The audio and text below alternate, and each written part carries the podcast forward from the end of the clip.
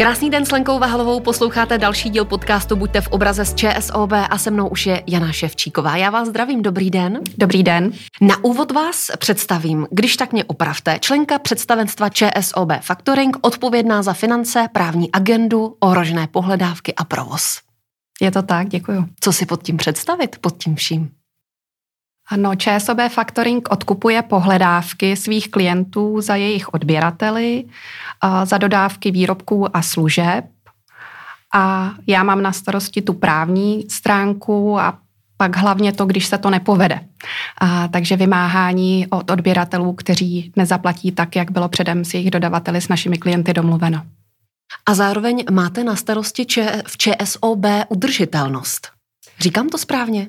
No část. Já patřím do týmu asi 12 lidí, kteří máme na starosti výuku ve školách, která od roku 2016 v ČSOB, kdy byla založena, tak má část o finanční gramotnosti, o digitální bezpečnosti a teď nově od letošního roku ještě o udržitelnosti. A tu právě mám na starosti. A to budou i naše témata. Respekt planeto, nový projekt, udržitelnost, finanční vzdělávání dětí a pak přidáme ještě vaše zkušenosti z Ameriky, na to se těším. Ale pojďme úplně jednoduše, já se na to ptám velmi často, ale co si představíte, když se řekne udržitelnost? Co to pro vás znamená? Pro mě to osobně znamená hlavně odpovědnost. Chovat se k sobě samým, ale i k naší planetě tak, abychom zachovali možnost žití i pro naše děti, i pro jejich děti a vlastně pro tu budoucnost. Takže hlavně ta odpovědnost. Já zatím vidím tu odpovědnost, odpovědné chování. Být odpovědní vůči naší planetě. Vůči naší planetě. A ono je to zprostředkovaně hmm. k sobě samým, protože uh, ono je to navzájem provázané. Když se nebudu chovat odpovědně sama k sobě a budu třeba plítvat, bude mě to stát víc peněz, nebo budu jíst něco, co není pro mě zdravé, tak eh, třeba nebudu žít tak dlouho. Ono je to opravdu navzájem provázané. Ví děti, co je udržitelnost? Já myslím, že už dneska, jo, že to je součástí výuky ve školách. Já třeba osobně mám děti už starší, já jich, mám dvě děti, jim 17 a 20, takže ty už to vědí. Ale myslím si, že už dneska i ty mladší děti vnímají, že ta udržitelnost, nebo i v češtině někdy tu sustainability používáme, takže jako si pod tím dokáží představit a každý trošku něco jiného. My když jsme ve školách, tak se jich na to občas ptáme a někdo si pod tím představí právě to neplýtvání, někdo si předtím, pod tím představí uhlíkovou stopu, a někdo si pod tím představí výměnu oblečení, každý to má trošku jinak. A my právě se budeme snažit, abychom ty děcka vlastně um, podnítili zájem k tomu dalšímu vzdělávání a vlastně k tomu přemýšlení o tom, co ještě dalšího by mohli udělat, jak by mohli případně ušetřit. A, a aby došli k tomu, že by vlastně začali se chovat ještě více odpovědně a udržitelně. Takže chcete vyvolat nějakou aktivitu u nich. Ano. No a jak to uděláte?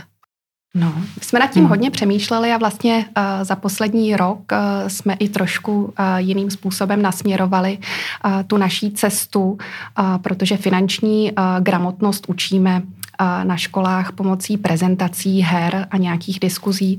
U té udržitelnosti je to takové téma poměrně složitější, takže tam jsme nakonec uh, dospěli uh, metodou pokus omyl trošku uh, k tomu, že máme na začátek výuky animovaná videa, protože dneska my cílíme s tou výukou udržitelnosti na druhý stupeň základních škol a ta děcka v tom věku hodně sledují animovaná videa i vlastně výuková s poměrně složitými věcmi, takže máme, máme dvě postavičky, které dětem představí uh, tu problematiku, hodně informací, uvedou uh, tu kterou kapitolu a následně my budeme s dětmi uh, o těch věcech diskutovat v dané hodině.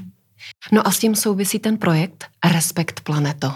To vlastně vychází z toho, že chceme říct, planeto, my tě respektujeme a pojďme si povídat o tom, co bychom pro tebe, planeto, mohli udělat. A máme krásný vizuál, máme tam našeho maskota finančního vzdělávání Filipa. K tomu jsme mu přidali na pomoc eh, kamarádku Emu. A oni dva nás vlastně provedou postupně tématy uh, voda, energie, doprava, jídlo, nakupování, tak, abychom s těmi dětmi otevřeli tu diskuzi do budoucna. Proč Filip a Emma? Tak Filipa už máme vlastně uh, těch posledních uh, sedm let nebo osm let uh, na to finanční vzdělávání, i na finanční gramotnost, i digitální bezpečnost. A tady, když jsme začali s těmi kolegy, kolegyněmi v týmu řešit, jakým způsobem děti zaujmou, tak jsme říkali, Filip je tam takový sám, pojďme mu dát kamarádku, pojďme mu dát Emu. V týmu jsme nejdříve zvažovali, jaké jméno kamarádce dát a pak jsme vlastně došli k tomu, že Emma jako začáteční písmeno E nám vychází z nějaké té environmentální politiky, takže nakonec jsme hledali české, hezké křestní jméno od E a došli jsme k Emě a ta se nám všem velmi líbila. A máte pocit, že ta komunikace s dětmi skrze nějaké postavy potom lépe funguje, že se daří lépe předat ta témata? Určitě, určitě.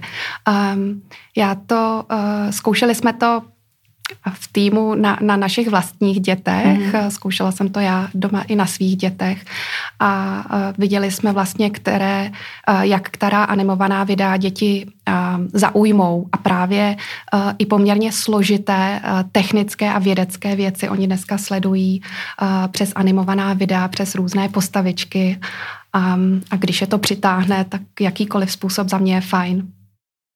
Teď těch pět témat. Energie, voda, nakupování, doprava a jídlo. Proč jste zvolili zrovna těchto pět témat? Přišlo nám, že to jsou dostatečně důležitá témata a adekvátní pro tu věkovou skupinu, kterou cílíme, tedy tu dru- ten druhý stupeň základních škol.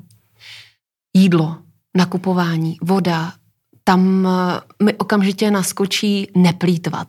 Neplýtvat, ale co energie? tak tam taky určitě neplýtvat do toho patří, protože když se děcka nechají zapnutý počítač 24-7, tak tou energií elektrickou v tomhle případě významně, významně plítvají, když nechají nabíječky na mobilní telefony v zásuvce a poté, co telefon z toho odpojí, tak také tu energii ještě nějakou to dál bere. Takže i ta energie, i ta kapitola o energii je mimo jiné o tom, aby neplýtvali, aby se zamysleli nad tím, jak by mohli té energie spotřebovat méně a vlastně tím i ušetřit nějaké peníze, protože pro nás je důležité tam zase mít jakousi i tu spojku na ten finanční pohled na mhm. věc. Mm-hmm. Takže budeme se snažit s dětmi je přimět k tomu přemýšlení nejenom přes ten respekt k planetě, ale i k tomu, jak vlastně ušetřit pár peněz. A řešíte s nimi třeba i obnovitelné zdroje energií? Určitě. Určitě. A ví ano. o tom něco, protože to už je složitější téma.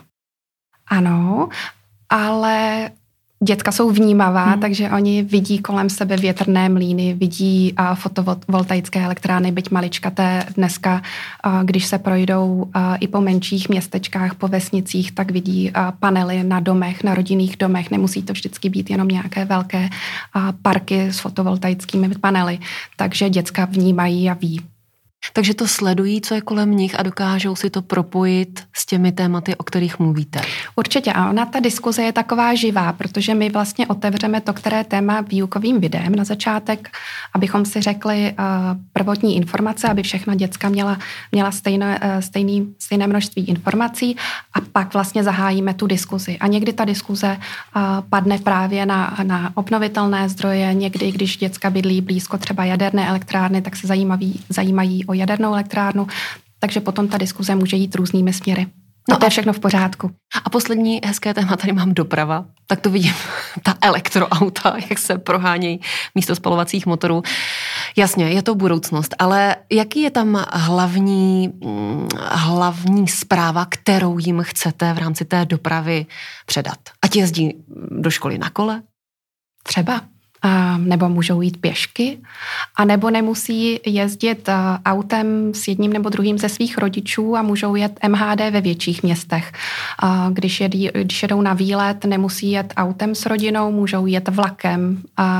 Takže řešíme nápady, jakým způsobem snížit uhlíkovou stopu, uhlíkovou zátěž hmm. pro naší planetu. A zase není to o tom, že bychom jim nařizovali, že teď už nesmí jezdit do školy autem, je to spíš o tom zamyslet se, říci, jaký to má skutečně efekt, aby um, se zajímali o to, jak by to případně mohli i oni sami jako jednotlivec změnit.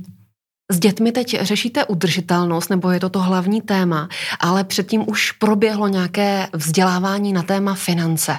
Tak zadařilo se je dovzdělat, ty děti? Já myslím, že jo. A my máme za sebou 51 tisíc nebo více než 51 tisíc vzdělaných dětí, proškolených dětí. A je tam více než 3 tisíce očkolených hodin.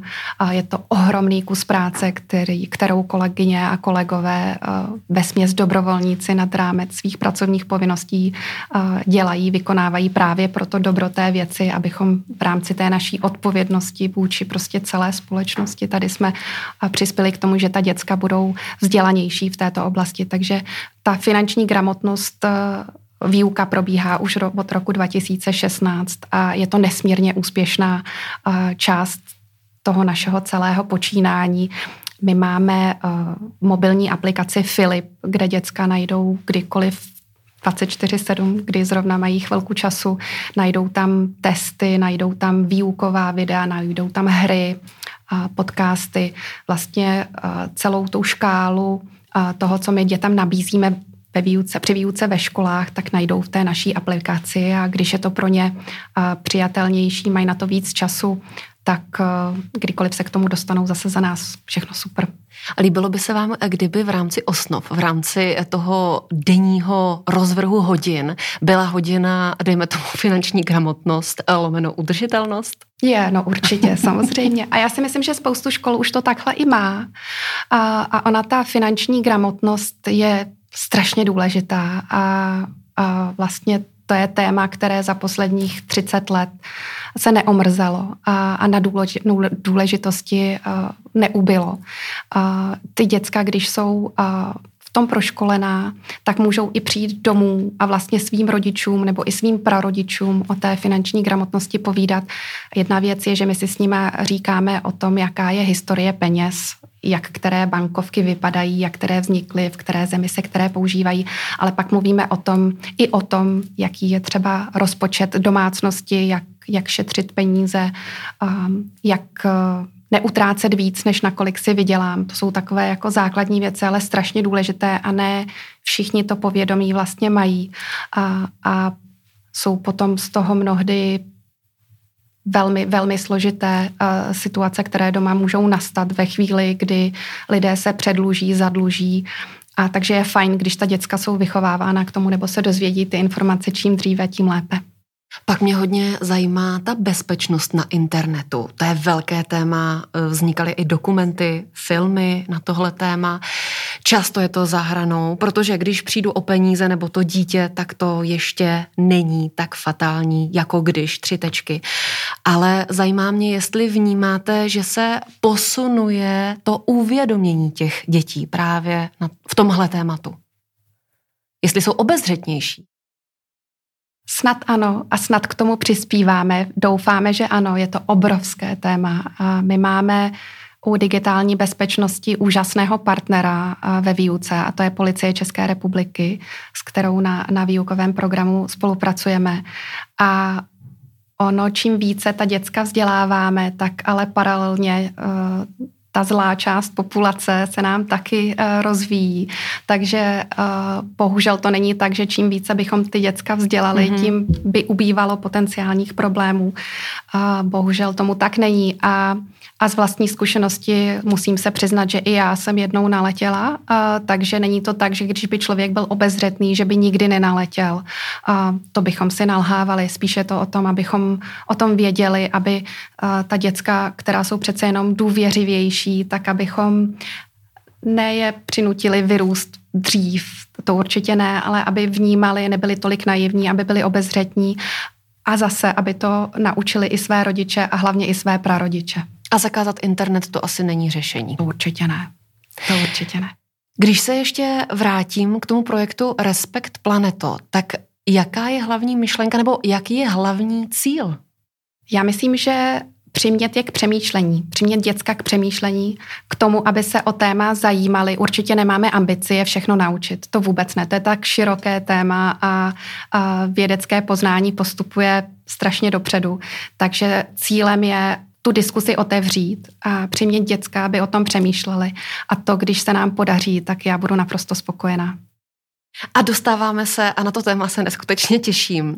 A to jsou vaše uh, zkušenosti v Americe. Vy jste byla u toho, když znojemský Pegas uh, koupil zhruba za 500 milionů dolarů výrobce netkaného textilu v Pensylvánii. A byla to, nevím, jestli se to překonalo, ale byla to největší akvizice v USA v historii českých firm. No to je úžasné. Je to tak. Je to, byla, to byla naprosto nádherná transakce, nádherná spolupráce a, a měla jsem obrovskou radost z toho, že a, náš klient se rozhodl a, pro akvizici ve Spojených státech amerických a, a že jsme u toho mohli být a že jsme u toho mohli být jako skupina finanční, nejenom jako ČSOB, ale vlastně ve spojitosti i s naší matkou KBC belgickou. A můžete trošičku více představit ten příběh? Co zatím je?